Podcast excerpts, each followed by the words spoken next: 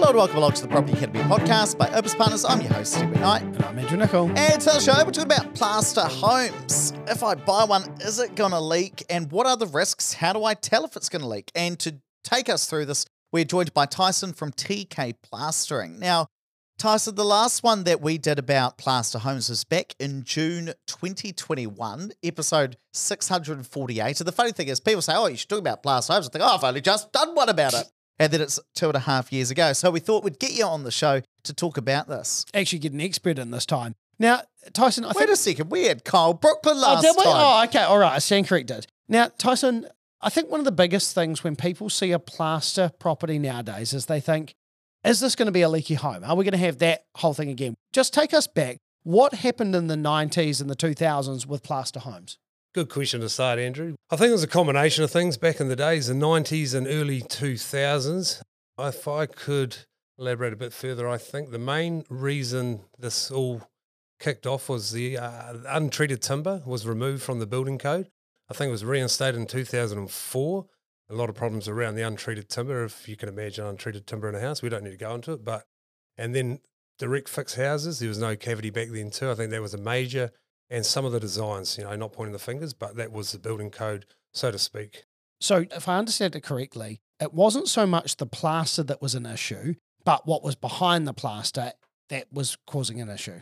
Absolutely, mate. I mean, if you look at the junctions of the roofs, the kickouts, saddle flashings, all the technical stuff, and the fact that there was untreated timber behind whatever the substrate was, that all started and contributed to that, for sure. Yeah, it's fascinating when you actually dig into it. So the issue was that we had houses built out of wood that wasn't resistant to water. Like, that was the big issue, right? Yep. So if water got through into the wood, that's where your house started to rot. That's what the whole leaky homes crisis was about. So Absolutely. The first thing that's changed is that we use different wood to build houses. We do. Yeah, that was reinstated in 2004.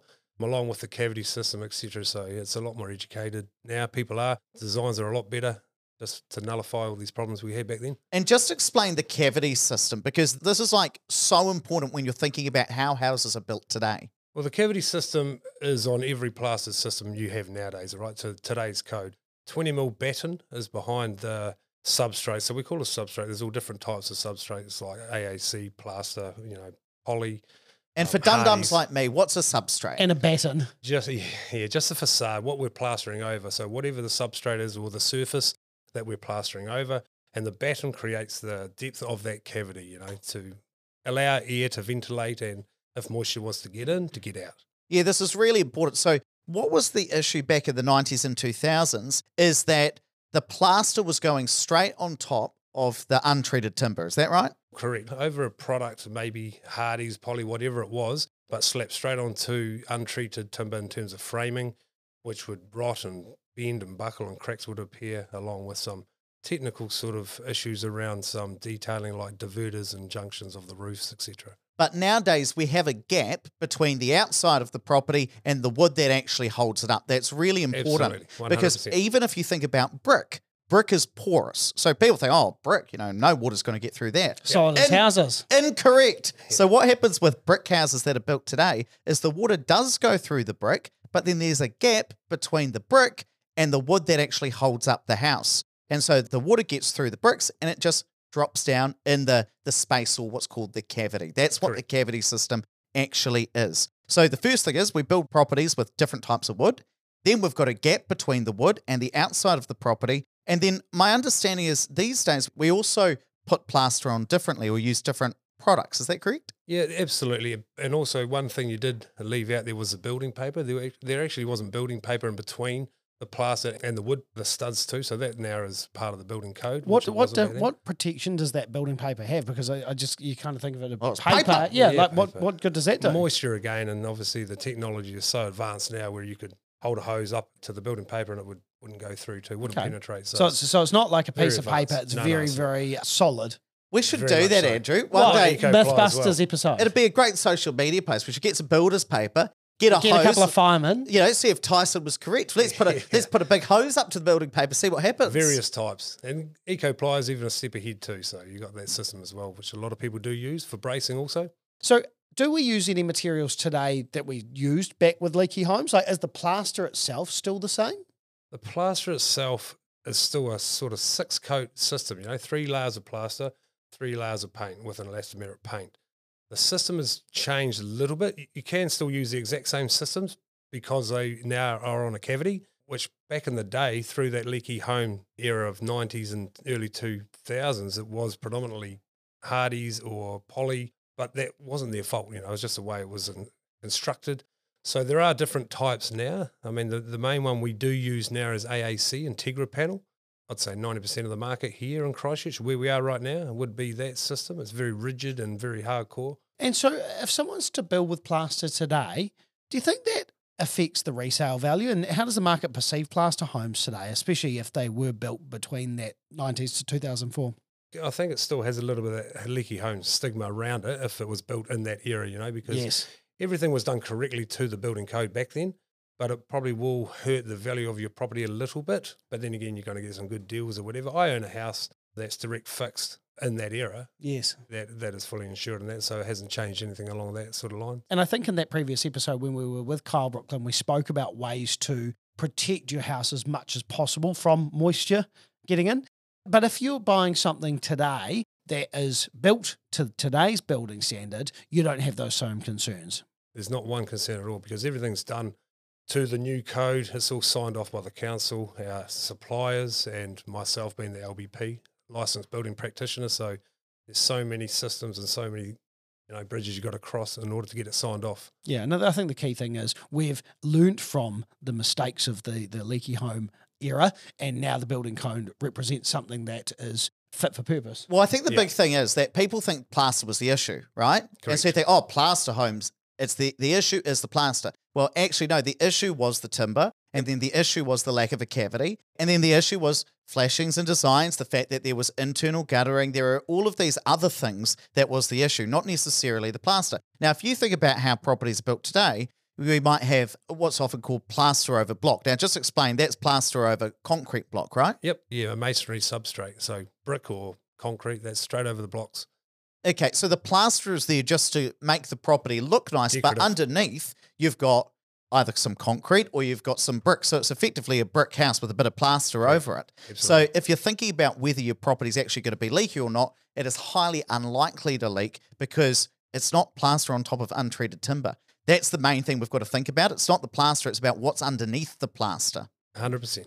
And so what are the pros and cons of using plaster as a construction method? Well, if I could be completely honest and genuine, I don't think there is a con involved. You come from a plastering company. Of course you're going to say that. No, but seriously, I mean, the pros are just, phenomenal. I mean, it's a seamless facade to start with. I mean, it's beautiful. I think it's beautiful. You can shape it. You can do whatever you want to it. Be very creative with it. What's it like in an earthquake or a fire? Well, it's a lot better than the masonry churches that fell down all over the places, mate. It's very strong because it covers a wide space. Does it have any flex to it?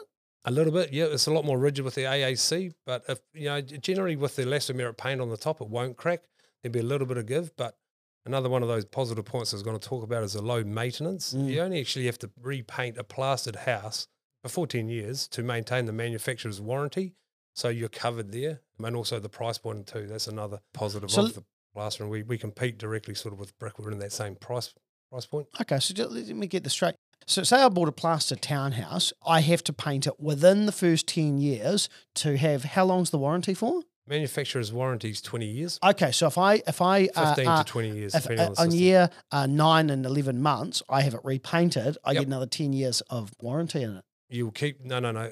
From the start, it'll be 15 years all up. So within that 10 years, it'll go to the 15-year mark. Oh, nice. Well, I'm sure there'll be some cons. We'll need to get somebody whose business is building brick houses because I'm sure they'll come in and tell us everything that's wrong with plaster that you've forgotten about, Tyson. So let's move on to something different. What are the classic signs that a plaster home is potentially leaky? What are the things that I should worry about? If I'm looking at a plaster home, how do I tell whether it's going to be leaky or not?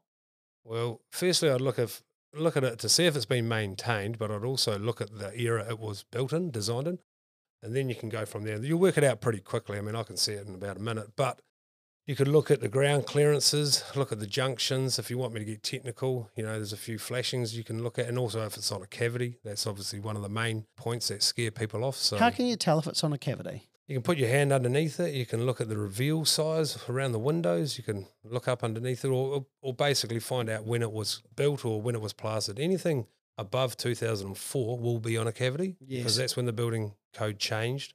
And some of the main words you can look out for are things like direct fix, right? That's the old system. Monolithic cladding is another way of saying it. Some of the technical details that Tyson's sharing, I must admit, it's going over my head, right? I don't really understand some of these building terms. So I know that some of you guys out there, you're going to be like me. You'll be like, oh, I've got no idea what he's talking about. AAC?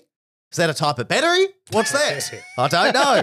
So you can always get a building inspection or maybe a plastering expert like Tyson, somebody to come in and check that stuff because, you know, you can't be expected to know all of that.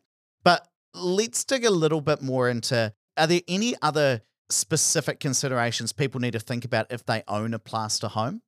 For peace of mind, you could contact the council, right, to get a PS3. Record of work's probably more important because that'll give you the background, which the council will have, you will have access to. They have to give it to you.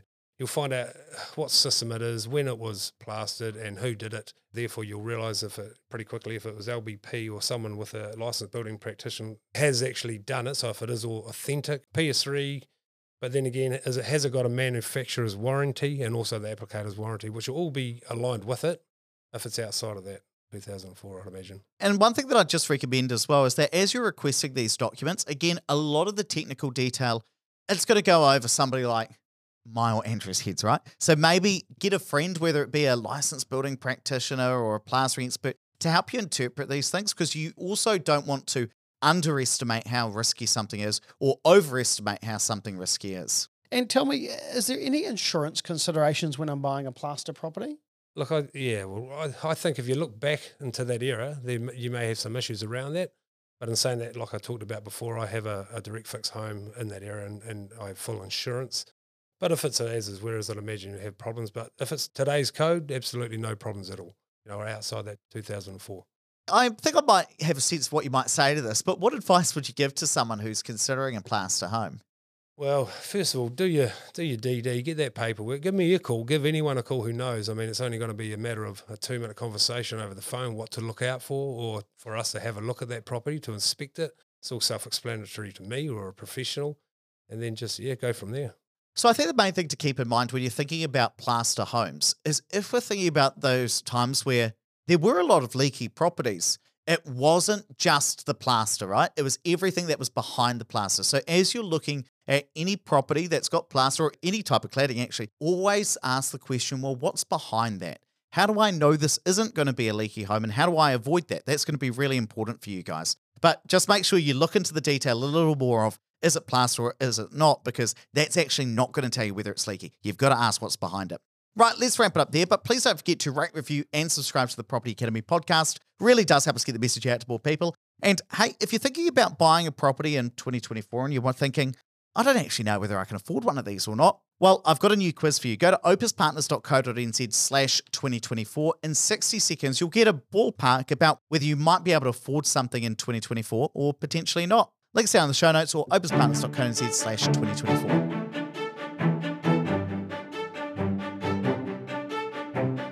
Thanks for listening to the Property Academy podcast. I'm your host, Steve McKnight. And I'm Andrew Nichol. We're going to be back again tomorrow with even more daily strategies, tactics and insights to help you get the most out of the New Zealand property market. Until next time.